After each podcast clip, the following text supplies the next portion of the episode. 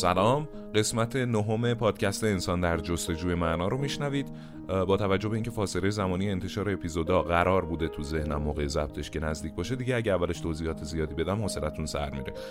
بنابراین می‌رسیم به اینجا که قرار بود براتون بگم یه سفری از آشویتس به اردوگاهی وابسته به داخاوا اتفاق افتاده. توی اون یه واقعی اتفاق افتاده که قرار بود براتون بازگو کنم ولی نه تو قسمت 8 تو قسمت 9 بریم.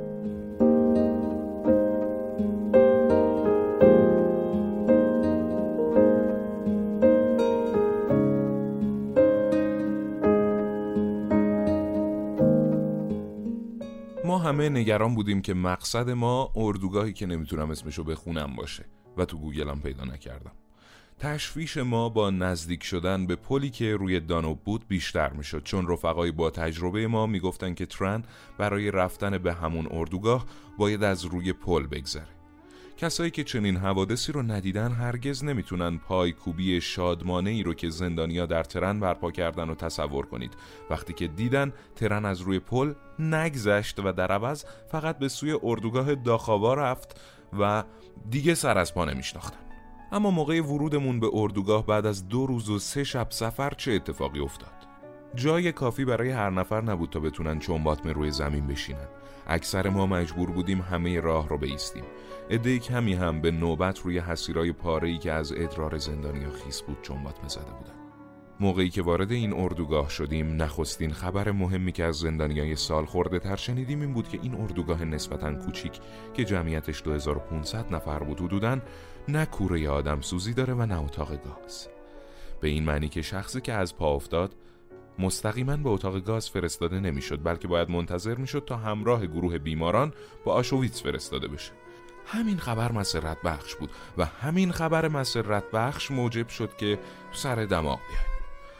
آرزوی نگهبان ارشد کلبه ما در آشویتس به حقیقت پیوست. ما به سرعت به محلی منتقل شده بودیم که مثل آشویتس دودکشی در کار نبود. با وجود همه مشقاتی که در چند ساعت آینده در انتظارمون بود شوخی و لودگی می کردیم وقتی ما تازه واردین رو شمردن یکیمون کم بود. بنابراین ما باید تو بارون و باد سرد اونقدر منتظر میموندیم تا فرد گم شده پیدا می‌شد. سرانجام این زندانی رو در کلبه‌ای پیدا کردند که از شدت خستگی به خواب رفته بود. در اینجا حضور قیاب تبدیل به مانور تنبیهی شد. به این معنی که ناچار بودیم تمام اون شب و تا دیر وقت صبح روز بعد در حالی که از سرما منجمد و از بارون مثل موش آب کشیده شده بودیم خسته از سفر دراز در فضای باز بیستیم. با همه این ناراحتی ها بسیار خوشنود بودیم از اینکه در این اردوگاه دودکشی وجود نداشت و تا آشویت هم راه درازی بود. روزی دسته ای از محکومین رو در حالی که از مقابل کارگاه ما میگذشتن دیدیم و اون روز بود که به نسبی بودن همه رنج ها پی بردیم. ما به اون زندونیا و زندگی نسبتا منظم و خوب اونا غبطه خوردیم. با اندوه به وضع اونا حسرت خوردیم که مطمئنا می‌تونستن مرتبا همون برن. یقینا اونا مسواک توشک توشک جداگونه برای هر نفر و اجازه پست کردن ماهانه داشتن که خب از اطرافیانشون خبر دریافت می‌کردن. یا دست کم خبر می خبر می‌دادن خبر می‌گرفتن که زندن یا نه. اما همه ما مدت ها بود که از همه این چیزها محروم بودیم.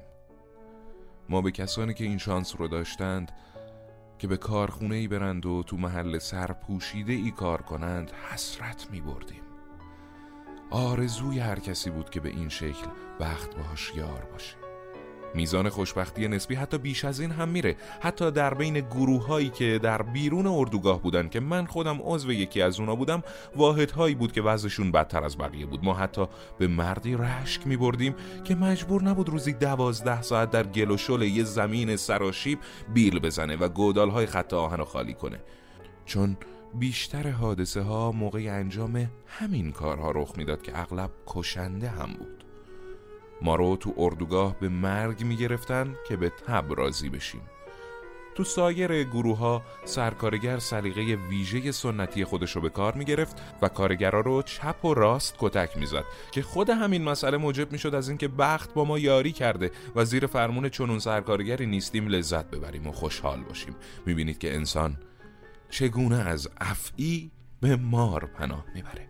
من یه بار از وقت بعد توی همچین گروهی افتادم.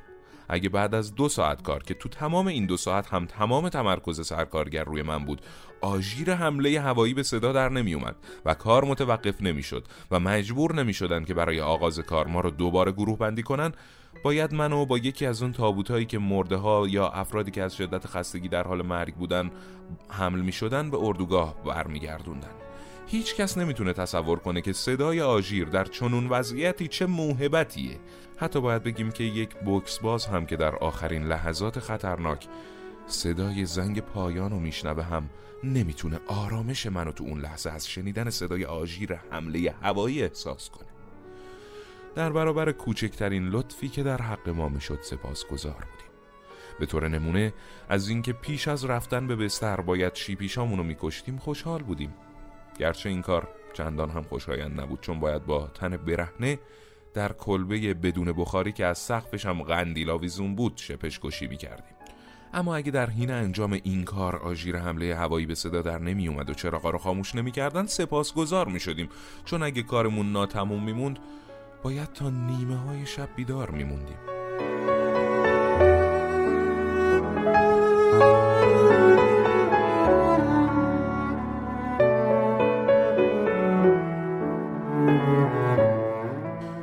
خوشی های جزئی زندگی اردوگاهی نوعی خوشحالی منفی به ما می‌داد. خوشحالی منفی. چون که شوپنهاور اونو رهایی از رنج مینامه و تازه همین هم به طور نسبی بود. خوشی های مثبت واقعی حتی نوع ناچیزش بسیار کم بود. به یاد دارم روزی ترازنامه ای از خوشی هام رو رسم کردم و بعد از بررسی پی بردم که در بسیاری از هفته های گذشته من تنها دو لحظه لذت بخش رو تجربه کردم. فقط دو لحظه در چند هفته یه بار روزی بود که وقتی از کارگاه برمیگشتیم و به من اجازه دادن بعد از انتظار زیاد به آشپزخونه اردوگاه برم و در صفی بیستم که زندانی آشپز جیره هامون رو می‌داد آشپز پشت دیگه بزرگی ایستاده بود در کاسه هر زندانی که از جلوش رد می‌شد یه ملاقه سوپ میریخت و تنها آشپزی بود که به چهره زندانیایی که در کاسهشون سوپ میریخت نگاه نمی‌کرد. تنها آشپزی که به همه یکسان سوپ می‌داد بدون توجه به اینکه زندونی کیه. حتی با دوستا یا همشهریای خودش هم یکسان رفتار می‌کرد نه اینکه به اونا سیب زمینی بده و به بقیه سوپ رقیق بده. من نمی‌خوام درباره زندانیایی که به رفقای خودشون اهمیت می‌دادن و تبعیض قائل می‌شدن داوری کنم. کیه که بتونه مردی رو که رفقای خودشو تو شرایطی که دیر یا زود مسئله مرگ یا زندگی براشون مطرحه در درجه اول قرار میده ملامت بکنه؟ هیچ کس حق چنین داوری رو مگه اینکه با صداقت مطلق از خودش بپرسه که اگه خودش هم به جای اون شخص بود چنین می‌کرد یا نه؟ مدت ها پس از اینکه بار دیگه به زندگی عادی خودمون برگشتیم. یعنی مدت ها پس از رهایی از اردوگاه یه نفر یه مجله مصور هفتگی بهم نشون داد که عکسایی از زندونیایی که در بسترشون دراز کشیده بودن و مات و مبهوت به ملاقاتی خیره شده بودن چاپ کرده بود. پرسید که آیا این نگاه های خیره ترسناک یا وحشتناک نیست؟ پرسیدم چرا؟ چون به منظورش پی نبردم و چون تو اون لحظه بار دیگه زندگی گذشته جان گرفت. ساعت پنج صبح بیرون هنوز هوا گرگومیش من روی بستر سخت چوبی تو کلبه گلی دراز کشیدم. ما هفتاد نفر بودیم که از ما مراقبت می‌شد. ما مریض بودیم و تا چند هفته آینده مجبور به ترک اردوگاه برای بیگاری نبودیم. همچنین ناچار نبودیم رژه بریم. ما می‌تونستیم همه روز رو در گوشه در کلبه دراز بکشیم و چرت بزنیم و منتظر جیره روزانمون که البته بیماران کمتر جیره دریافت می‌کردن و سوپ آبکی تر و با مقدار کمتری بهشون داده می‌شد می‌تونستیم منتظر این باشیم. با همه اینا چقدر خوشحال بودیم. با وجود شرایط وحشتناک زندگی خوشنود بودیم. موقعی که به شکل کتابی کنار هم چیده شده بودیم تا گرمای بدنمون هدر نره و اونقدر تنبل و بیحال بودیم که نمی‌خواستیم حتی یه انگشتمون رو بدون ضرورت حرکت بدیم سوت گوشخراش و فریادهای نگهبان رو از می‌دونی که به کشی که شبونه باز میگشتن موقعی که به شکل کتابی کنار هم چیده شده بودیم تا گرمای بدنمون هدر نره و اونقدر تنبل و بیحال بودیم که نمی‌خواستیم حتی یه انگشتمون رو بدون ضرورت حرکت بدیم سوت گوشخراش و فریادهای نگهبانایی از میدون که به کشیک برمیگشتن و برای حضور و غیاب گرد هم میومدن میشنیدیم. در به شدت باز شد و طوفان برف به داخل کلبه هجوم آورد. رفیق خسته و وازده ای که پوشیده از برف بود به درون سکندری رفت و چند لحظه ای نشست.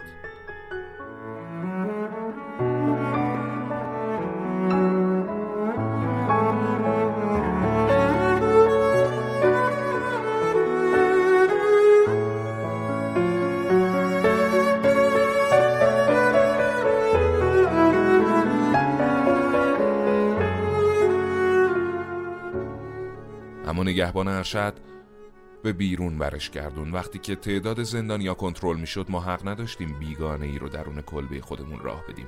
و تو اون لحظه من چقدر نسبت به او احساس ترحم کردم و چقدر خوشحال بودم که این اتفاق برای من نیفتاد و در عوض می‌تونم در بسترم در بخش بیماران چرت بزنم. دو روز استراحت در بخش که احتمالا دو روز دیگه هم تمدید می‌شد. مثل فرشته رهایی بخش بود. همه داستانی که براتون گفتم با دیدن عکس ها تو ذهنم دوباره جان گرفت. وقتی که براشون از زندگی اردوگاهیم سخن گفتم فهمیدن که چرا عکس ها اونقدرها هم برا من وحشتناک نبود. از همه اینا گذشته شاید کسایی که زندگی اردوگاهی رو تجربه کردن اونقدر هم ناخشنود نبودن. روز چهارم استراحتم تو بخش بیمارا معمور کشی شبانم کردن. تو همین حین پزشک سرپرست با شتاب به درون کلبه اومد و از من خواست تو اردوگاه دیگه که بیمارای تیفوسی داشت برای کارهای پزشکی داوطلب بشم. برخلاف اندرزهای مسررانه رفقام و با وجود اینکه هیچ کدوم از همکارام حاضر به همکاری نشدن تصمیم گرفتم داوطلب بشم چون می‌دونستم با بیگاری که از من می‌کشند به زودی خواهم مرد. اما اگه تو بخش بهداری میمردم دست کم مرگم معنایی پیدا می‌کرد. فکر می‌کردم بی تردید اگر به عنوان یک پزشک به رفقام کمک کنم هدفی دارم. در حالی که اگه زندگی نباتی رو ادامه می‌دادم یا سرانجام به عنوان کارگر بی مصرفی میمردم دردی رو دوانه می‌کردم. این کار از نظر من حساب دو دو تا چهار تا بود نه فداکاری. اما افسر معمور بخش بهداری به طور محرمانه دستور داده بود که باید از دو پزشک بیماری که داوطلب بخش تیفوس اردوگاه شده بودند مراقبت به عمل بیاد. ما اونقدر ضعیف شده بودیم که افسر میترسید به جای دو پزشک دو جسد اضافی رو دستش بمونه. پیش از این یادآور شدم که هر چیزی که ارتباطی آنی با زنده موندن ما یا رفقای صمیمیمون نداشت برای ما بی ارزش بود چون همه چیز باید فدای این هدف یعنی بقا می‌شد. شخصیت فرد اونچنان در چنگال این هدف گرفتار بود که شخص تعادل فکری خودش رو تا حدی که همه ارزشاشو تهدید یا دست کم زیر علامت سوال می برد از دست می‌داد. در جهانی که دیگه به زندگی بشر و عظمتش بهایی نمی‌دادن. تا ارادش رو در هم بشکنن و به صورت شیعی برای نابود شدن درش بیارن با این برنامه ریزی که ابتدا همه استفاده های ممکن رو ازش بکنن و آخرین ذره نیروش رو هم ازش بگیرن. چون در این شرایط سرانجام خود شخص از گم شدن ارزش ها رنج می‌برد.